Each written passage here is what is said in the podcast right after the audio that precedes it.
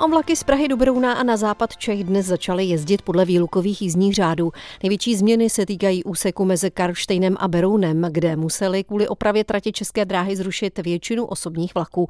A na komplikace se musí cestující připravit také v Praze. Na nádraží v Berouně je naše reportérka Natálie Máchová a já jí přeji hezké dopoledne. Dobrý den, na mimořádný jízdní řád tu upozorňuje cedule na informační tabuli.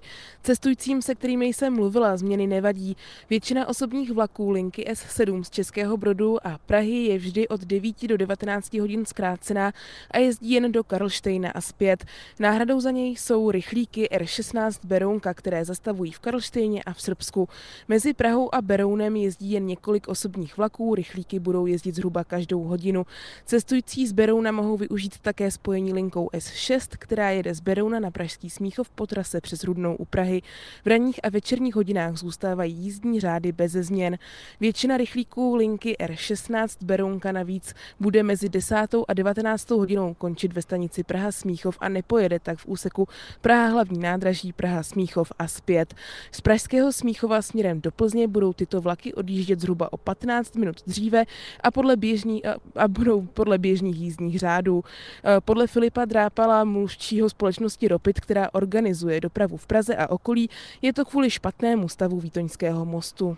Natálie místem projíždí i expresy ze západu. Jak to bude s nimi?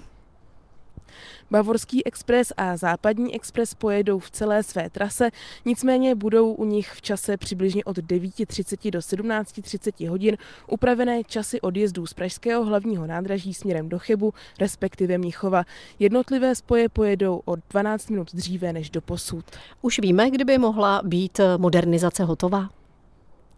Tato omezení mají skončit letos v prosinci, potrvají tedy skoro rok.